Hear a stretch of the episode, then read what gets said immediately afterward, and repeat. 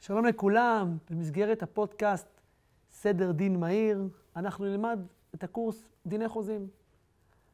בדיני חוזים אנחנו נלמד את עקרונות היסוד של דיני החוזים, נלמד נושאים מרכזיים בתוך התחום, למשל נלמד על כריתת חוזה, נלמד על תום לב, נלמד גם על פגמים בכריתת חוזה ואפילו על תרופות בשל הפרת חוזה.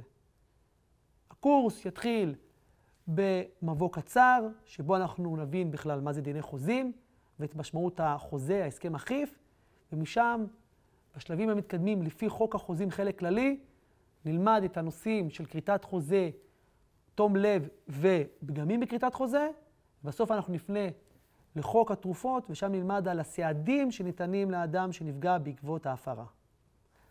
אז בואו נתחיל.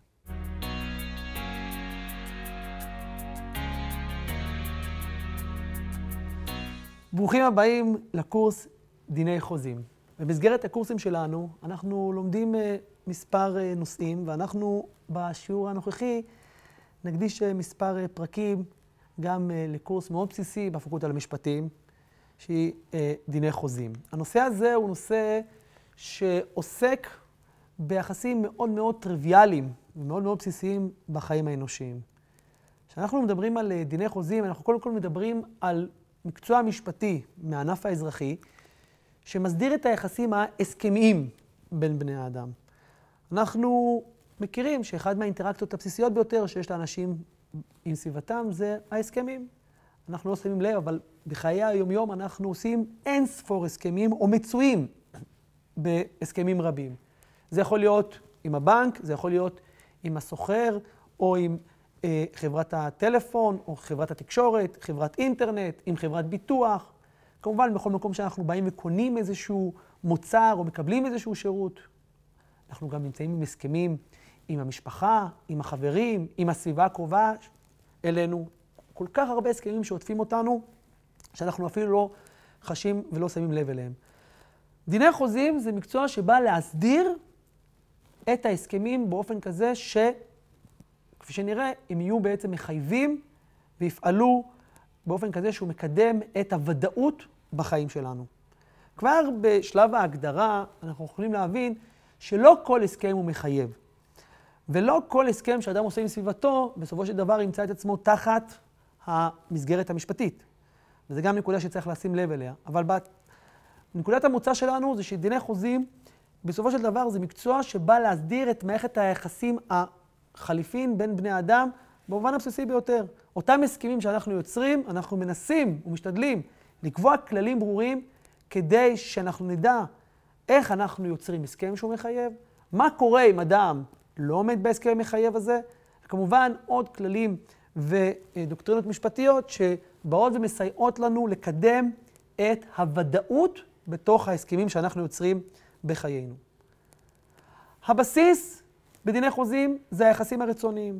כן, בשונה למשל מדיני נזיקין, שהיחסים שנוצרים בין הצדדים הם לא רצוניים, אלא אם כן יש מזוכיסט וסדיסט בין שני הצדדים, בדיני חוזים יש לנו שני צדדים שרוצים לקדם מטרה מסוימת ביחד. לקדם שיתוף פעולה או להשיג איזשהו אה, תכלית שבסופו של דבר הצדדים להסכם נהנים ממנו.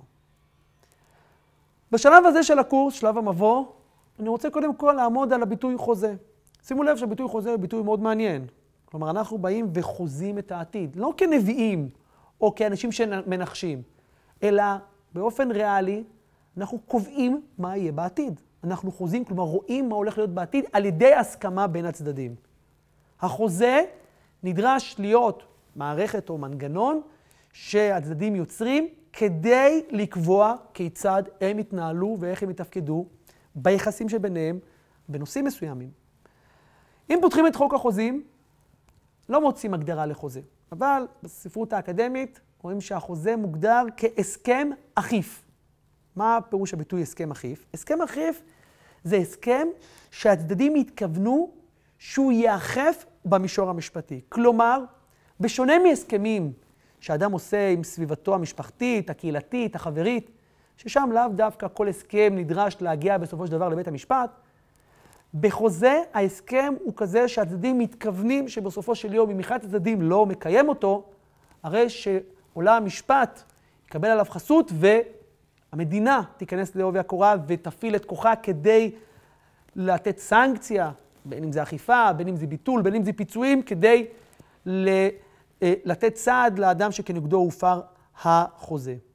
הסכם אכיף הוא ביטוי ששונה למשל מהסכם ג'נטלמני, בביטוי מאוד אה, ארכאי, או הסכם שבכבוד, ככה זה נקרא היום. מה זה הסכם שבכבוד? הסכם שבכבוד זה הסכם שהצדדים לא מתכוונים לאכוף אותו במישור המשפטי, אלא מה שעומד ביניהם זה הכבוד. כלומר, המילה של האדם. אם אדם לא עומד בהסכם כלשהו, בסופו של דבר מה שהוא מאבד זה את הכבוד שלו, את המילה שלו. כבר אנחנו לא מאמינים לו, שוב, במישור החברתי, הקהילתי, האנושי, ולא במישור המשפטי המחייב. אבל, בשונה מהסכם שבכבוד, הסכם אחיו זה הסכם שבו אנחנו על ידי כללים משפטיים ועל ידי כמובן מערכת משפט, אוכפים את החוזה, מחייבים אותו לקיים אותו. כמובן, בהנחה שאכיפה זה לא הסעד האפשרי או לא הסעד המיטבי, אנחנו פונים לסנקציות נוספות, אבל כאמור, כמובן הדבר נעשה באופן רשמי, כלומר, גם אופן יצירת ההסכם וגם ההשלכות שיש לקיומו או הפרתו. אם תרצו במילים אחרות, כל חוזה הוא הסכם, אבל לא כל הסכם הוא חוזה. כן? מה שבעצם מייחד את החוזה בתוך עולם ההסכמים זה שהחוזה הוא בעל יסוד של אכיפות. כלומר, יש לו את היסוד המשפטי, תוקף המשפטי שהחוק מעניק לו. כמובן, עולם המשפט לוקח עליו חסות וגם פועל כאשר אחד הצדדים לא פועל לפי הכללים המשפטיים. כדי להיכנס לתוך עולם החוזים, אנחנו צריכים קודם כל לעבור שלושה תנאי סף בסיסיים. התנאי הבסיסי והחשוב ביותר זה כוונת הצדדים ליצירת יחסים משפטיים. כלומר, כדי שאנחנו נראה את ההסכם שבין הצדדים כהסכם אכיף, אנחנו צריכים לזהות כוונה של הצדדים ליצירת יחסים משפטיים. תראו, הורים שמבטיחים לילדם מתנה, או מבטיחים לו תמורה על פעולה טובה שהוא עושה. האם הצדדים מתכוונים פה ליחסים, ליצירת יחסים משפטיים? או מה קורה אם למשל בין בני זוג אה, יש איזושהי הסכמה להתנהלות מסוימת בארגון הבית או בגידול הילדים? האם ההסכם הזה הוא הסכם אכיף, כלומר הסכם משפטי?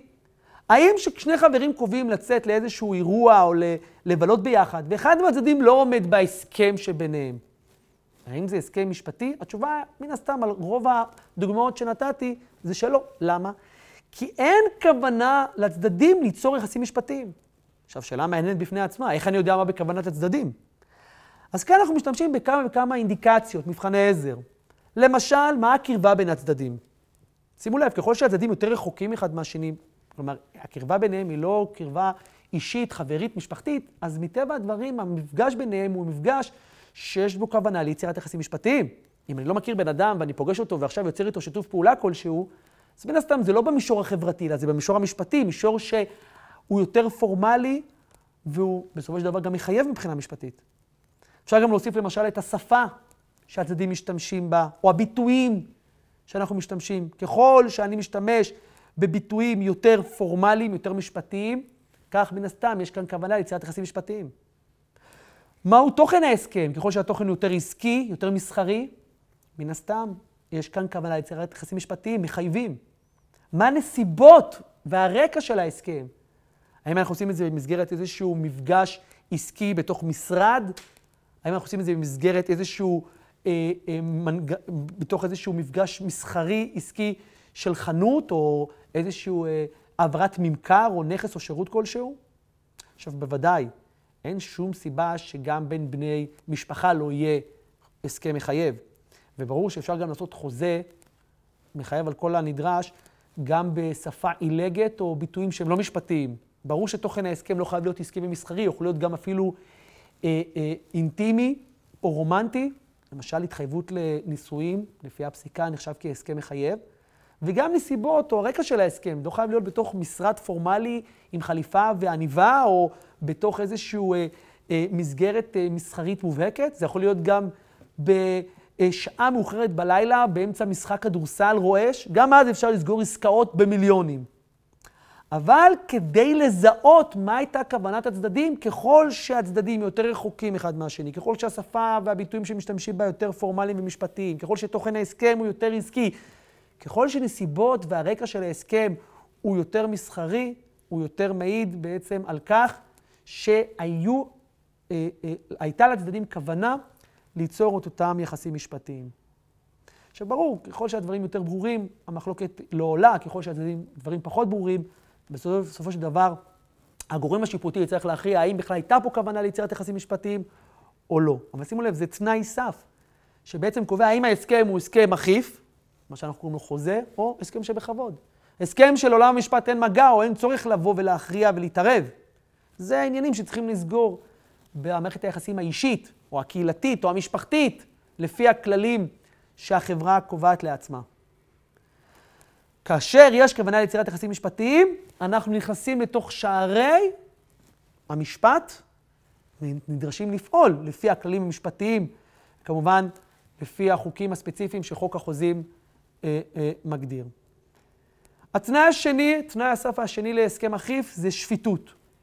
פה צריך להכיר שבאמת החוק בעצמו, חוק החוזים חלק כללי, קובע במפורש שלא כל נושא הוא שפיט מבחינה חוזית.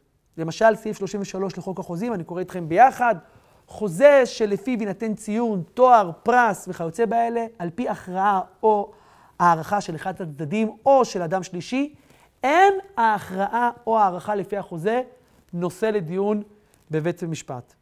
כלומר, אם לצורך העניין אנחנו בחידון תנ"ך, או עכשיו ניתן איזשהו ציון או פרס כזה או אחר, ומערכת היחסים נקבעה שיש אדם ששופט, שמכריע, שמעריך את האדם האחר, אי אפשר על עצם הערכה או הכרעה, ככל שהיא נעשתה לפי התנאים שהוסכמו מראש, אי אפשר לבוא על זה ולשפוט ולומר, אה, ah, אני חולק, אני, אני, אני תובע את האדם שנתן לי את ההכרעה או את ההערכה, את הציון או את הפרס.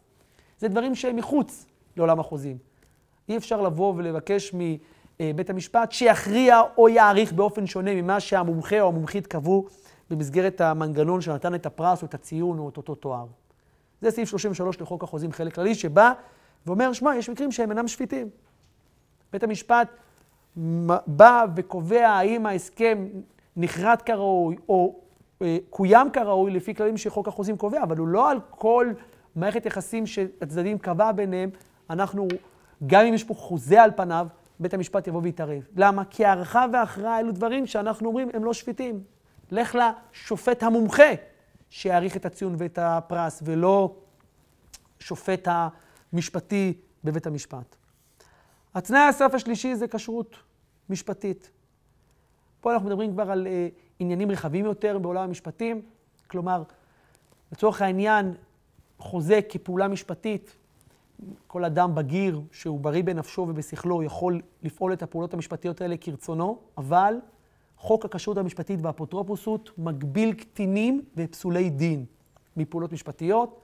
מגביל זה לא אומר שהוא מונע לחלוטין, אבל כדי להגן על האינטרסים באופן פטרנליסטי, על קטין או על פסול דין, פסול דין זה אדם שהוכרז ככזה בגלל אה, לקות שכלית או נפשית, אנחנו, לפי החוק, מגבילים את האפשרות שלו לפעול פעולות משפטיות באופן חופשי. חוזה זה פעולה משפטית. ולכן אם אדם הוא קטין, כלומר מתחת לגיל 18, הוא פסול דין, כפי שבית המשפט לפי החוק הכריז עליו ככזה, אנחנו לא מאפשרים לו לעשות כל חוזה או כל הסכם, ואם הוא עושה את זה באופן שחורג מהסמכות מה, אה, שניתנה לו לעשות את זה, הרי שהוא לא אה, רואים את, החו, את ההסכם הזה כהסכם מחייב מבחינה משפטית. אבל בכל מקרה, אם אני מסכם את שלושת תנאי הסף, אנחנו מדברים על כוונה של הצדדים ליצירת יחסים משפטיים כתנאי מרכזי. לצד זה יש כמובן את השפיטות, כמו שראינו, ואנחנו מכירים את, הש... את התנאי השלישי, את הכשרות המשפטית. ביחד שלושת התנאים הללו מהווים את תנאי הסף להיכנס בכלל לתוך עולם החוזים. עוד נקודה חשובה, לפני שאנחנו נתחיל ללמוד על דיני החוזים, צריך להכיר את החקיקה המרכזית בדיני חוזים.